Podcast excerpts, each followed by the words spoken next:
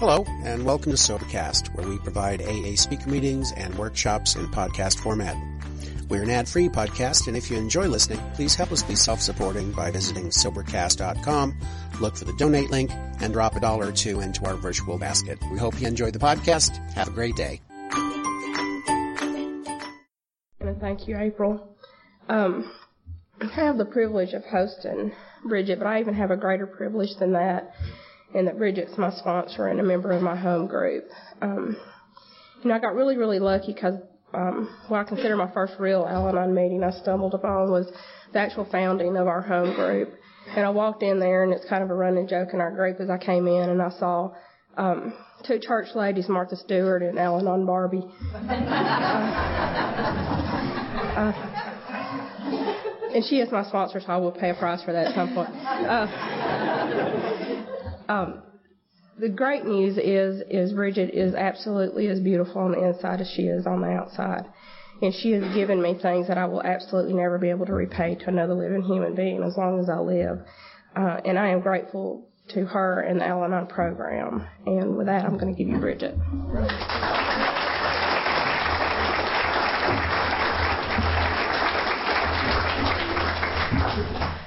My name is Bridget, and I'm an Al Anon.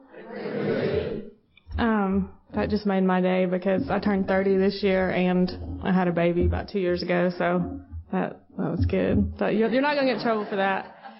Um, I would like to say that I'm, you know, real grateful to be here and be doing this, but that would be a lie. So, um,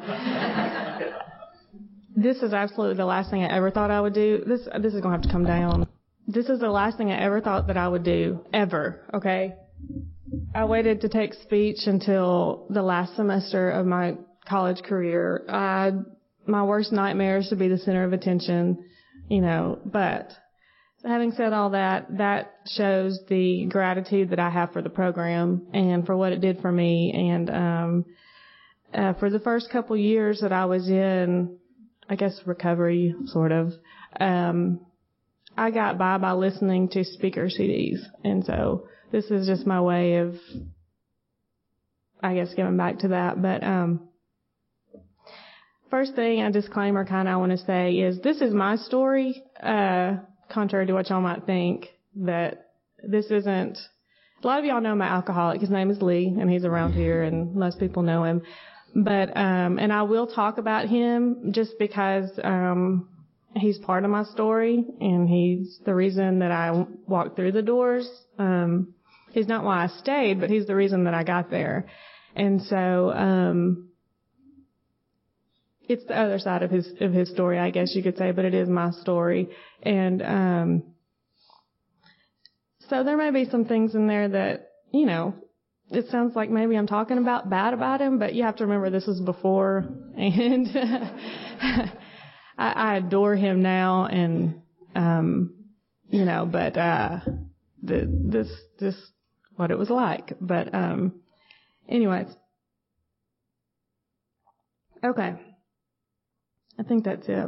If I start crying, I can't stop, and it's just like a, it's bad. So I try, I try not to, not because I'm embarrassed about it, but it's just because I, once I start, it's just done, you know. So, um, let me see what it was like. Okay. I was born here probably you know, five miles from here. I was born at ECM Hospital. Uh, my parents were, I mean, nobody has perfect parents, right? But, you know, they're pretty close, I guess you could say. Um, I had a great childhood. Um, uh, had a, have a brother who's, um, uh, annoyingly well adjusted to life and to his surroundings and was like class favorite and everything, you know, just like, come on, you know, and, but, um, so I don't really have anybody to blame for why, for my problems or why I'm here or, or whatever, but, um, so the first thing that happened to me that was pretty significant, around five years old, um, I was sexually abused by somebody that I trusted.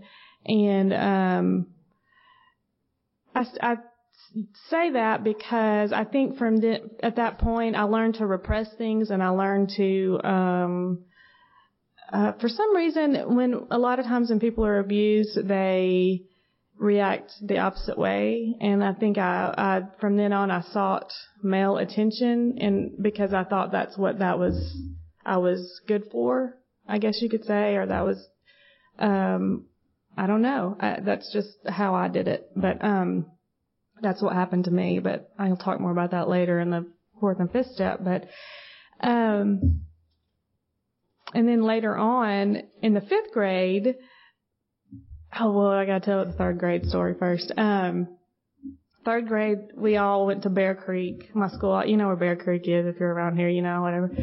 And um, we were going on the ropes course which to me, I promise, it felt like it was like three stories high. I mean, it was so high. And everybody in the class did it except for me. I would not do it. And it's probably like that high now. If I went back now, it would probably be ridiculous, but I would not do it. And I was the only one, um, that wouldn't do it because I was already had a lot of fear. I was just scared. And another thing is I didn't want to look bad in front of them because I didn't want to get up there and mess up in front of everybody else. And um I've still got to go back and do that. I keep saying I'm going to do it, but um, it would it would probably be hilarious because I'm sure it's like you know three feet high, and I probably wouldn't even. But I'm going to go do it one day. But um anyway, that's when you know I sort of I knew that I had I was different. It just seemed like I I had more fear and I had more um I don't know. I think another reason I didn't want to do it is because I didn't have control over it. You know, I was kind of out of control in front of other people. But, um, anyways, and then in fifth grade is the chicken story, the infamous chicken story. We hatched, um, chickens in our fifth grade class. You know, in incubators, you do that and everything, whatever. And I came home with two chickens. I had one, you know, that was just normal little chicken, and then I had one that I don't know, it was like maimed or like it was probably to die. It was the runt and it could barely move and it was like all this extra care you had to do to take care of it. And my mom was like, why did you bring this one home? And I said, because nobody else wanted it. And she was like, well, there's a reason nobody else wanted it. And I was like, but you know, that, and that's how I was. I took in the animals and I took care of them and I, you know, no matter what it cost. And I, and that's not a bad thing. But for, for me, some of my best qualities also turn into my worst qualities. It's really weird. It's when I, when I hit that, there's like a balance, but when I, when I go too far one way, it's my fault. It's like a fault that I have. But, um, so that was just kind of like, I'm just setting the stage here for, you know, what's, what is to come. But, um, anyway, everything very normal. I was, you know, sports, whatever. Um, pretty much, I went to a Christian school. I was raised in church. I had a warped perception of God. I'm not blaming that on anybody at all. I just did uh, for some reason. And, um, um, when I met my alcoholic, I was about 16. Well, I say I met him, but, um, I knew him previously, but, um, we really met sort of when I was 16 years old and, uh, from then on, he was my higher power for about 10 years, I think. I hate saying that, but um it's just the truth. I mean, I don't know how else to say it, but um so we met and you know, we were kind of back and forth kind of thing. He was older he's older than me. He's like 3 years older than me. Um and he wasn't very far along in his disease. He was at the normal what some people do and then they stop, you know. Um, I had no idea, you know, any of this was, was about to unfold. But anyway, um, he's a preacher's son. And my dad was a, uh, song leader, music minister, whatever you want to call that. So, I mean, you know, it's just perfect. You know, we both went to the Christian school. I mean, it is just like, you know, it's just gonna, not gonna end well. Like, there's no way this is gonna be good. And, um, so, uh, Okay, I'm gonna have to talk about my dad now. Okay. So I was about, we were dating. We had broken up 500 times and gotten back together. I mean, it was just a typical I mean, you know, y'all know what I'm saying, you know, just, and, um, so we had gotten back together. I was about 19, 20. I, I honestly don't remember. And, um, my dad got sick.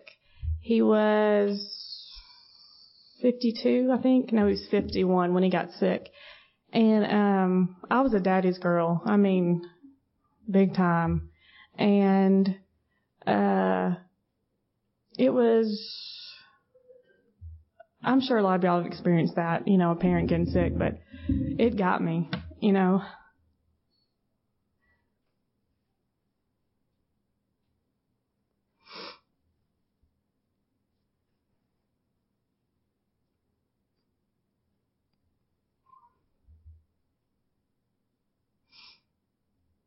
Anyway, so this was August and Lee proposed to me like two months later, so of course what do I say?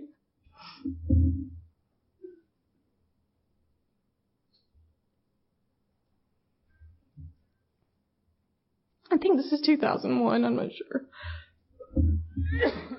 or two, 2002 maybe. So, you know, everything in my head was saying no. Don't, you're supposed to say no, but, um, I couldn't handle, if I say no, then what? You know, um, I couldn't handle any more pain at that time.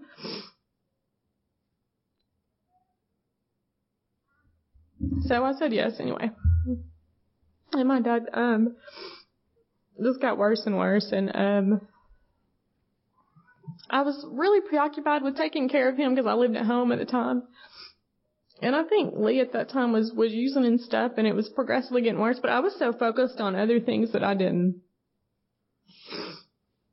I couldn't really see. You know, we were talking about denial in our meeting and I was in denial later, but at this time I was just ignorant, you know, I just had no idea. I had no idea. And anyway, he got sicker and sicker and he lived for about six months and he died in February and I got married in October. But I will say this, um, when he was in the hospital, Lee was there, you know, even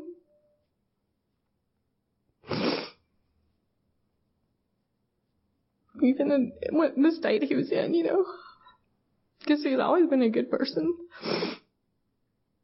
But um, anyway, okay, I've got to move on from that.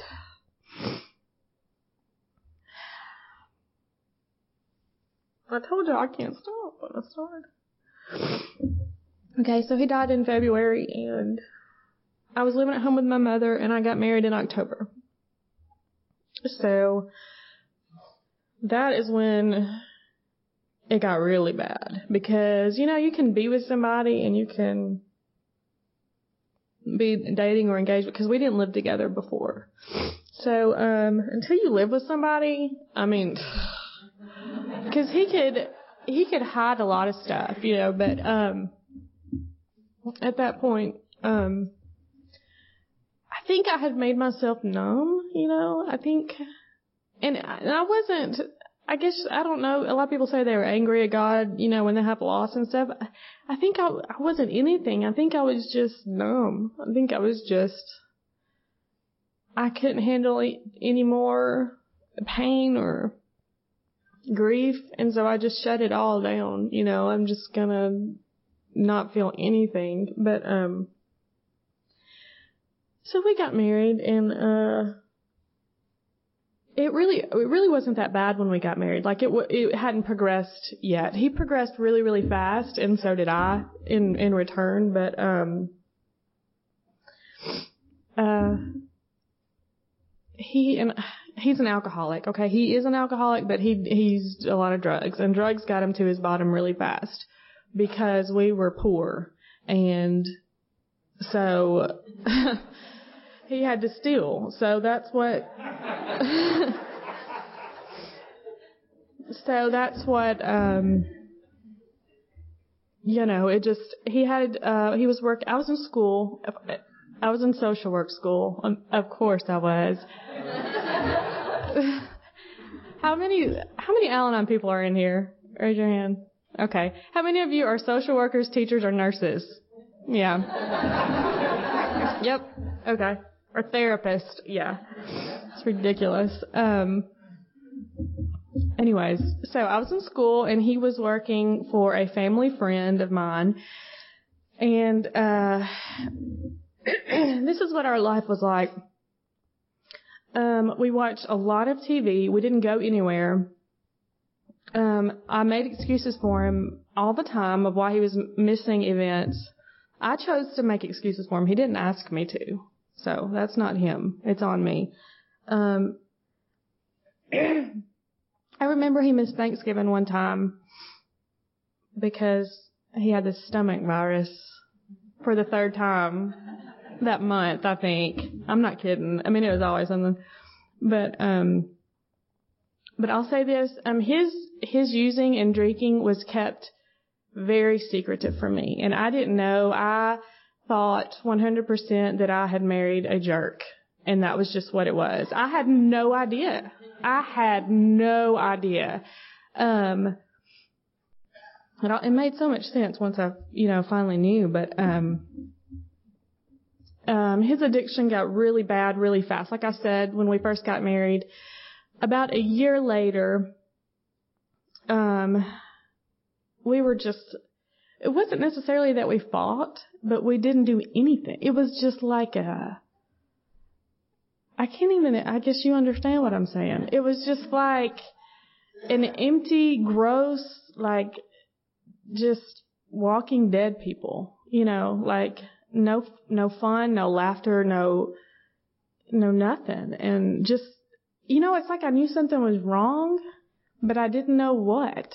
I, you know, I just thought, well, yeah, I really thought it was all his fault, really, honestly. But, um, anyway, so moving on. We, um, started, uh, I started noticing money was missing and, um, shockingly, but, um, it took me like three years in Al-Anon to be able to look at my bank statement online without my heart starting to pound like before I looked at it. I'm not kidding. It was like a big deal because every time I looked, it'd be like a thousand dollars in the hole or something. But um,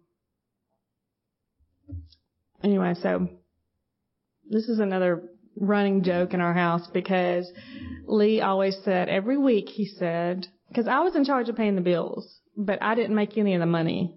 I think I was like a, I think I babysat or something. I don't remember. It's such a blur to me. It's just as much a blur to me as it is to him. I promise. Um, he would say, I'm going to bring you my check this week. I promise. I promise I'm going to bring you my check and we'll pay all this. I have never, to this day, I never saw one single check for like two years. Never, I don't know what they look like. Like that's, and every week he would say that and I would be like, he's going to bring it to me this week. I know it. He means it. He's going to bring it to me and then we're going to, it's going to be fine. Well, um, he started getting, um, he spoke this morning and he was saying he had loans, um, but they called it embezzlement. Uh, he was he was borrowing paychecks from his um, in advance from his boss, and uh, okay. Remember, I have no idea that he's ever even uh, done a drug other than smoke some pot. No clue. Okay, this is like how secretive he was. And I guess how ignorant I was. And in denial, I guess, but I don't know which, it's hard to decide which one it was. But, um, I had planned a trip, um, with my best friend to go to New York, which right there should tell you why would you go to New York with your best friend and not your husband? But you know why. um, so I was getting ready to leave and, um, I went to her apartment to pick her up and we were sitting there. So I guess at this time I was 22 or 3, I don't I don't know. And the phone rings and it's my brother, which is odd. And he said I you know, I need to talk to my sister and I I got on the phone and he said I talked to so and so, my husband's boss. They were friends. And he said um uh Lee lost his job last night. and I was like, really? And because I mean, I had seen him that morning, and he got up and went went to work that morning. and uh he said, yeah, he's he's stolen um a lot of money from him, and he found out, and he fired him, and you know all this kind of stuff. And I was like, I literally remember uh being on the floor, literally. Like it's one of those times where you're up face down on the floor, like what am I supposed to do? What's wrong, you know? And long story short, we, my brother and I and another family friend, um, confronted him, um, and his sister, um, and asked him to take a drug test. I think I skipped something about him saying it about it was about drugs. Oh, he said that he used to do drugs, but he wasn't doing them, you know, some some kind of crazy thing, and um, that I'm sure I believed at the time. But um, and so my sister-in-law, her name's Laura, and uh, she handed him a drug test, which you can buy them at the pharmacy. I never knew that you can just go buy a drug test. I was like, I would have done that a long time ago. You know, you can't, you can't prove it because I could never prove anything. It was like I sort of suspected it sometimes, but I couldn't prove anything. Anyway, so she tried, she handed him the drug test and he knocked it out of her hand, which is like, was crazy for him because he's not, he's a very gentle creature. You know, he doesn't, he's not that way. And he knocked it out of her hand and was just defiant, you know, y'all are, I can't believe y'all, you know, he's loaded the whole time, which is just classic, but, um, anyway, he finally, I don't know how he convinced him or whatever, but, um, he finally came clean about that much of the truth, which I, I truly believe it was all he was capable of telling me at that time. And, um, so I was like, okay, whatever, you know, um, we'll do whatever. And we, I don't even know how we got in contact with um, a treatment center at Discovery Place called Discovery Place. It's in Nashville, and um, we, well, actually we went to New Life first. That's the place. That's what it's called. And well, no, we didn't. We went to Detox first. So me, here we go. Me and my father-in-law, the preacher, big South African missionary preacher man driving the car and his sister's in the front seat and we're in the back seat and Lee is um completely dope sick. I mean, I hadn't I didn't know at the time he was, but looking back, I mean, he was like sick, sick, sick. I just thought he was upset, you know, or what or embarrassed, you know, and he's like I was upset, but um so we're we're driving along and they're like, "Oh, look at the beautiful trees." You know, like they had I'm not kidding, they said that. They were like, "Look at the trees, how pretty they are." And we're I'm like I'm about I think I cussed in front of him, which is hilarious because I don't typically just cuss, and I was so irritated that I did, and he just laughed. But um, anyway, so we got to detox, and I'm I go back um, to the room with him to get him admitted to the hospital, and um, that's when I it sort of hit me the the what was really going on because the doctor came in and said, I need to know what you're using or whatever, or what you're on. And he told him. And I was like, I did never even like heard of some of the stuff he said. You know, I was like, who are you? What is that? You know, and then they looked at me like I'm sitting there like, I probably, I, I weighed like 108 pounds at that time. I mean, I was like 15 pounds less than I am now. And it, he was like, and that's completely sober. I mean, I'm not on any kind of dope or anything, okay? And um and he they looked at me and was like, "What are you on?" or whatever. I was like, "I don't do drugs." And they're like, "You smoke or drink?" Well, I don't. Smoke. And they're like, they totally didn't believe me. Like, I think I might. I can't remember if they wanted me to do a drug screen or not, but anyway, I was like, I promise. I don't know. It's whatever. So anyway, he was in there for few days, seven days, I think. I, buddy, I called every day, you know, just like seeing how he's doing, what's he doing now. Oh gosh, that's just like crazy. And, uh, just, you know, and then we went and picked him up and took him to, uh, a treatment center that was co-ed. And I was like, uh, no, this ain't happening. and so we left that place and, um, and which I'm glad we did because where he ended up was where he was supposed to be. But um, he went to a place called Discovery Place, and um, left him there and I met a man named Jack and he was the first person in recovery that I ever met. Um, and I will love him forever because he helped me tremendously. Um, and he took me on a tour of the place and it was up to my standards, you know, the, I was like, what is, what do they eat? Make sure they, you know, God forbid he'd go hungry for a meal. And, um, I'll, I'll never forget, and Bob and I were talking about this, um, yesterday.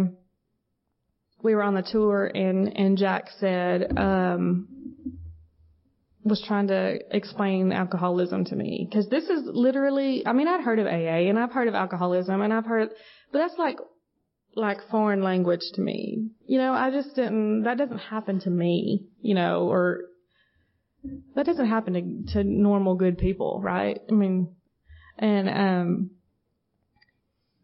and I always wanted to say, I, I couldn't understand why you couldn't just stop. You know, that's that's the number one thing I hear in the Al-Anon meeting is why can't they just stop or what what is the you know that was like the big question and and Jack said um it's like being in a cave that's completely dark and you can't see your hand in front of your face. You know, it's that dark. And you're calling and you're calling and you want to get out of it, but you can't see you can't see where to go. It's like you're just you're just grabbing into the darkness. And so somebody else that's been in that cave and knows how to get down there and how to get back up has to come down there and hold you by the hand and guide you out. That's the only way out. And I was telling them yesterday, I, I, I was giving, given a gift of clarity. I was, God was doing for me what I couldn't do for myself because I got it. I understood and I was like, Okay. So I can't do it. It, I, I have no power to do it because I haven't been down there. So, um, I'm going to let you do it. And, um, I let go of him at that time. And I mean, I still called every day. And I, but, um, I tried. You know, I I think I was I was you know you don't change overnight, but um I was that was when it was that first thing was planted in me like okay, I can do this. I, I, I can let go of this. And, and as soon as he stops, when he gets sober, it's going to be fine. Right? Okay. So, um, then I go to, uh, family day or family week. I don't even remember which I like to call hell week or hell day, however you want to call it. And, um, I'm sitting in there and they're like, this stuff on the wall about the steps and, you know, and I was like, this is the craziest. Like, why are they talking to me about this? I, you know, I'm like the saint here. I'm like for staying with him and doing all this, you know, and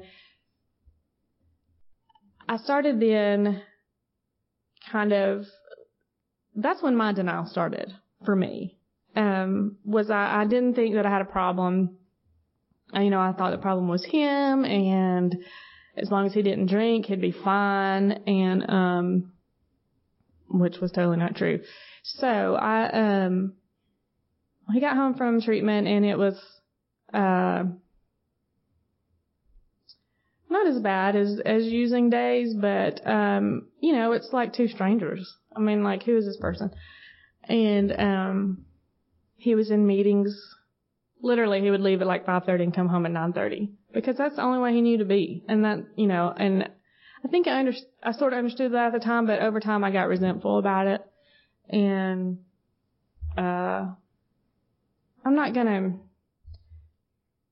share a lot of stuff just for the sake of, I mean, I believe secrets keep you sick, but I also think you have privacy in a lot of, in your marriage and, and stuff like that. But I sought out attention from others and, um, because my alcoholic was well and I don't know how to do that. I don't know how to interact with somebody that's well.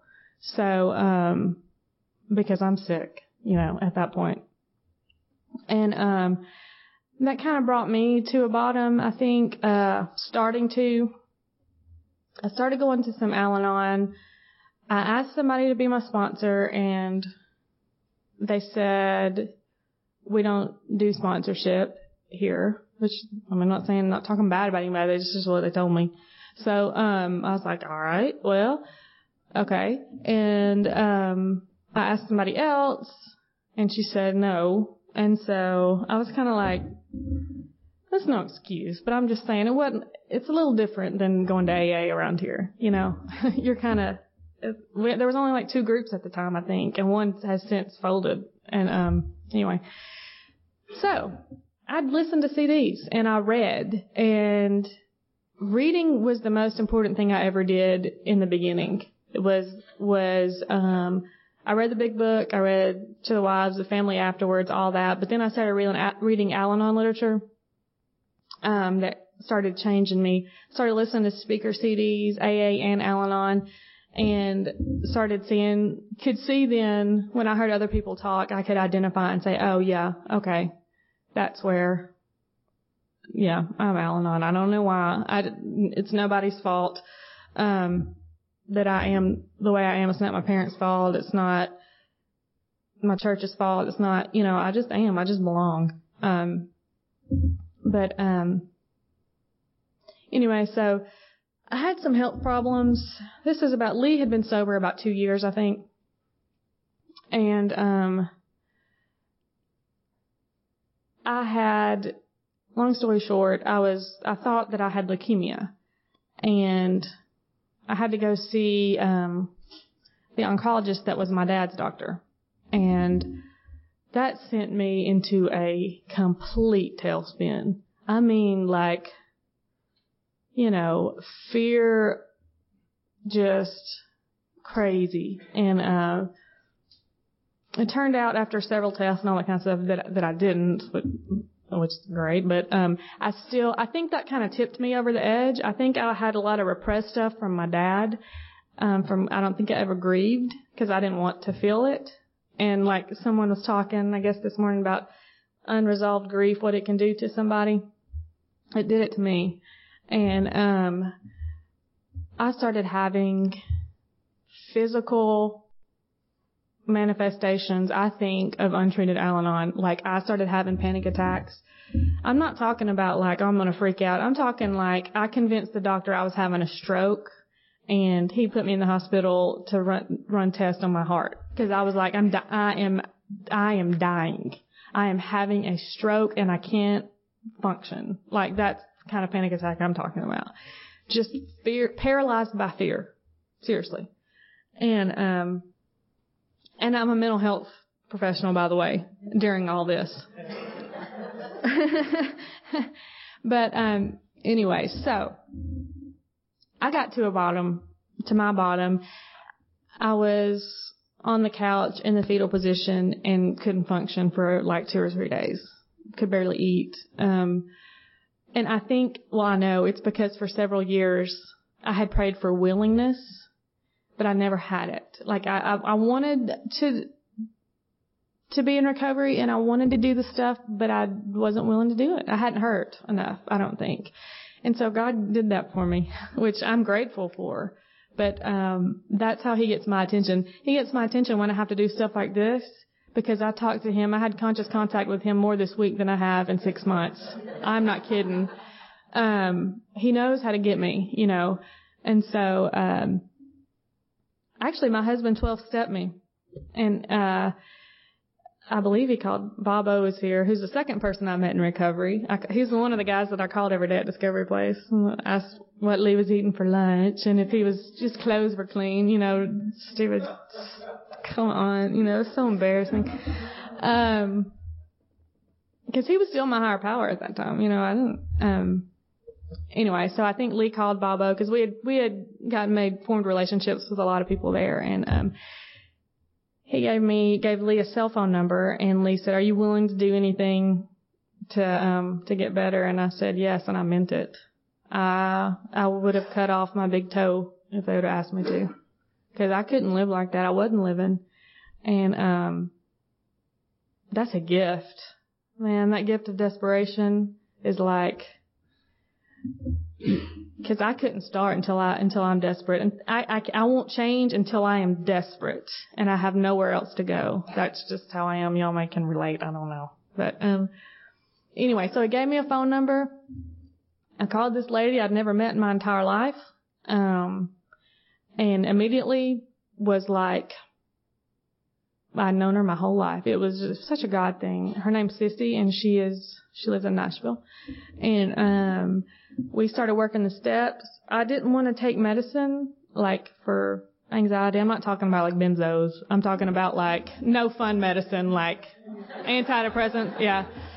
And, um, I didn't want to because I thought that made me weak and I thought that I just didn't have enough faith. And she told me to get over it. and she said, uh, who do you think created modern medicine? And if you think it, if it's going to help you to get on your feet, then why wouldn't you do it? You know, and, um, so I did. And we started working the steps. I drove to Nashville. Drove, we met in Columbia. I, um, like I said, I was willing. I've done whatever. Um, but her and her husband are two of the greatest blessings out of the whole ordeal to me and, and the people that I've met in recovery. But um, we did a lot of work. We uh, I, I worked a lot on the grief stuff.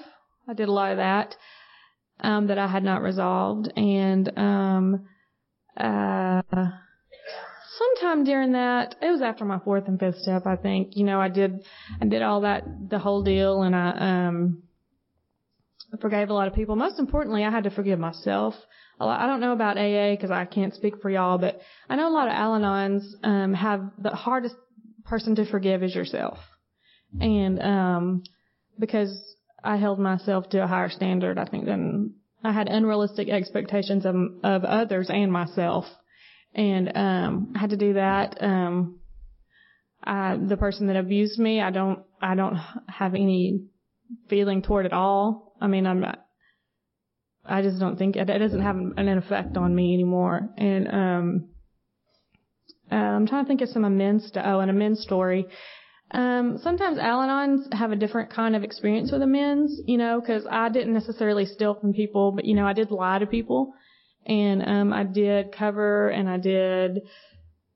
Um, I mean, of course, there's the childhood stuff, and you know, all that kind of stuff. But as far as the now kind of thing, something that really blessed me and that I do with um, sponsees is, um, for instance, my mother remarried about a year after my dad died, and I was, I love, he's a great guy. This just goes to show he takes care of my mother. He's always treated me like his own daughter. He's a great man. But, you know, I just have resentment for him because why? He's not my dad.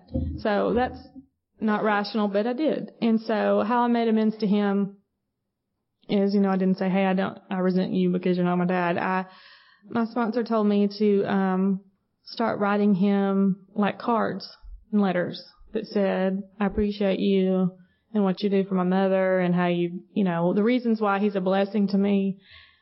And it completely changed our relationship. I mean, I love him now and he treats my son like his own, you know.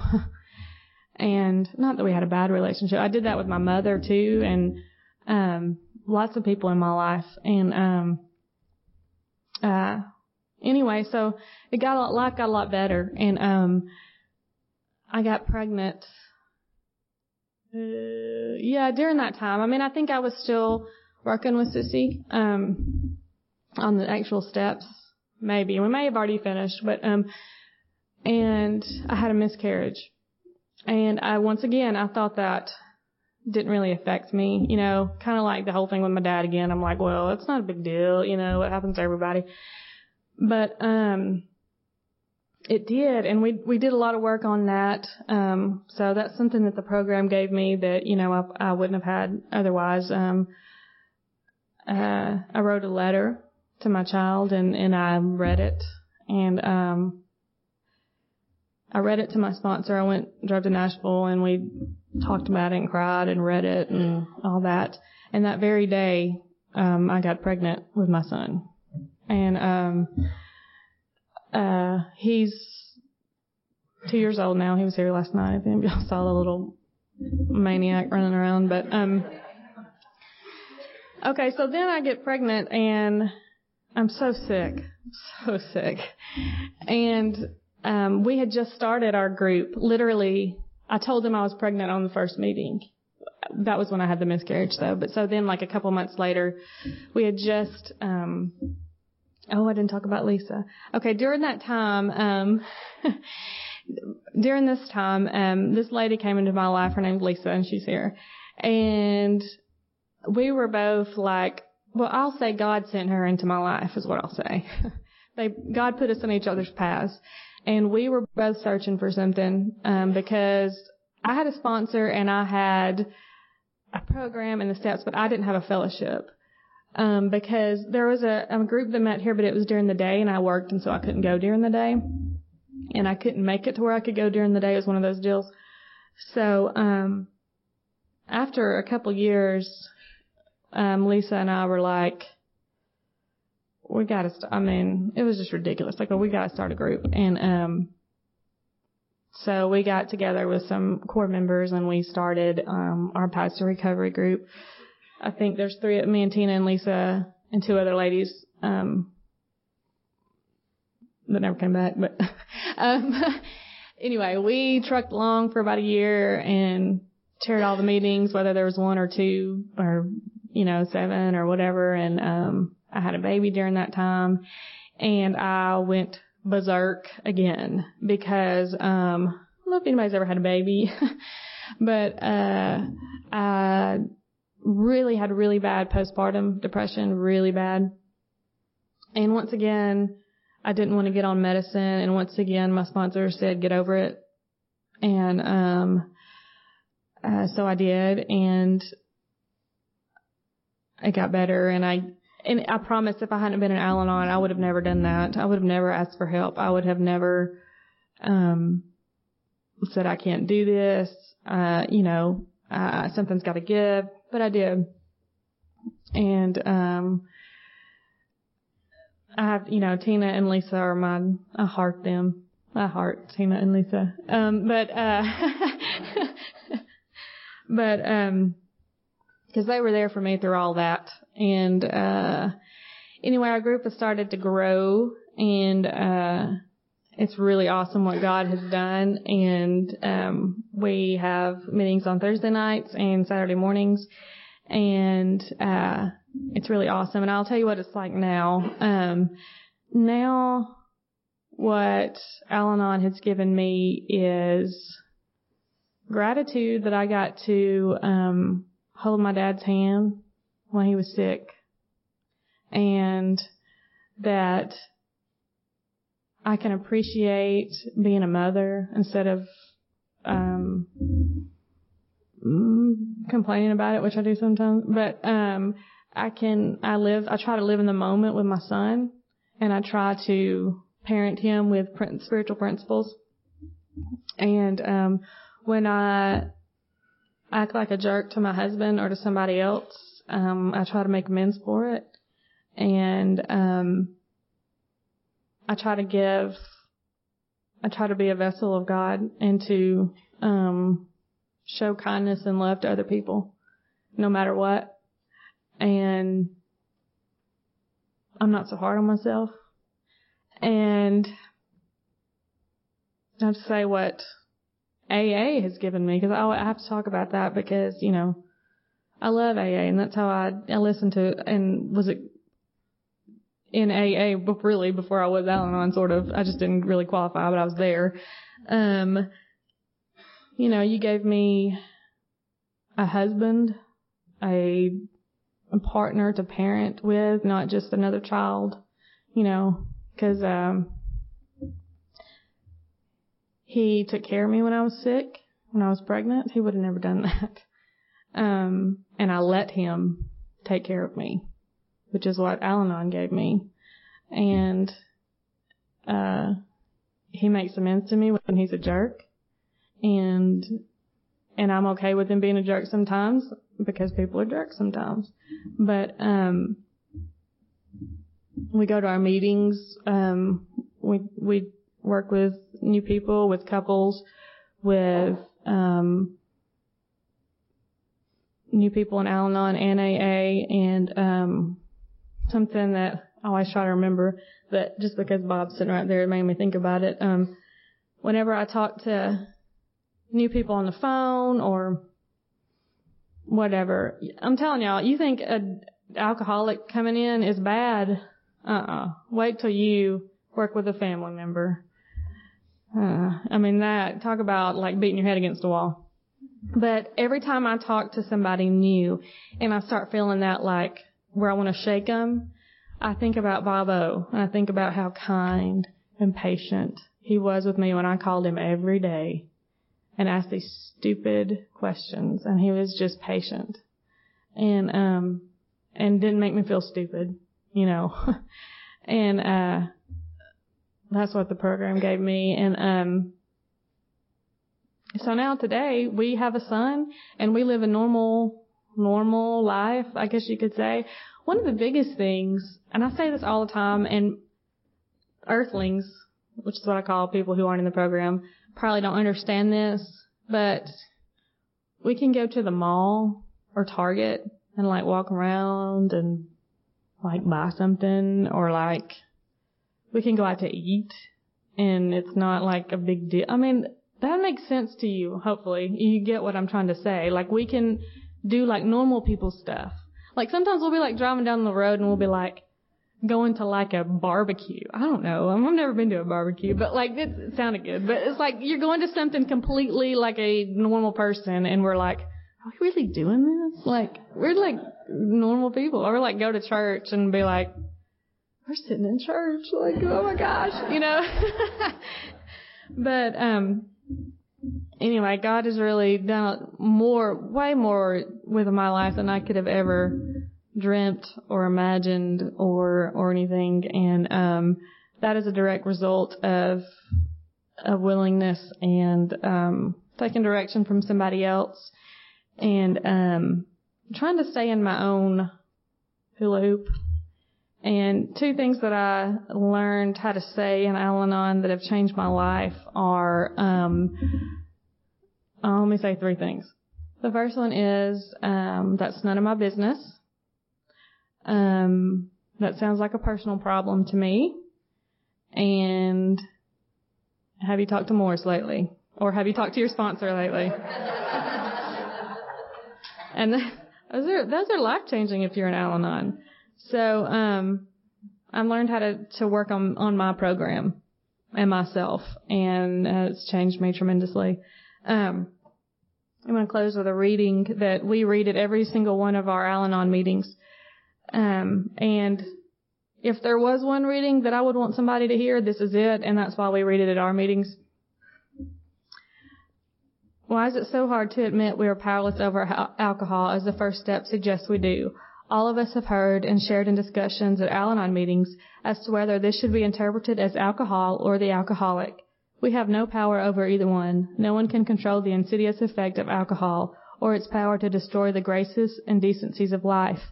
No one can control the alcoholic's compulsion to drink, but we do have a power derived from God, and that is the power to change our own lives. Acceptance does not mean submission to a degrading situation. It means accepting the fact of a situation and then deciding what we will do about it. Thank you.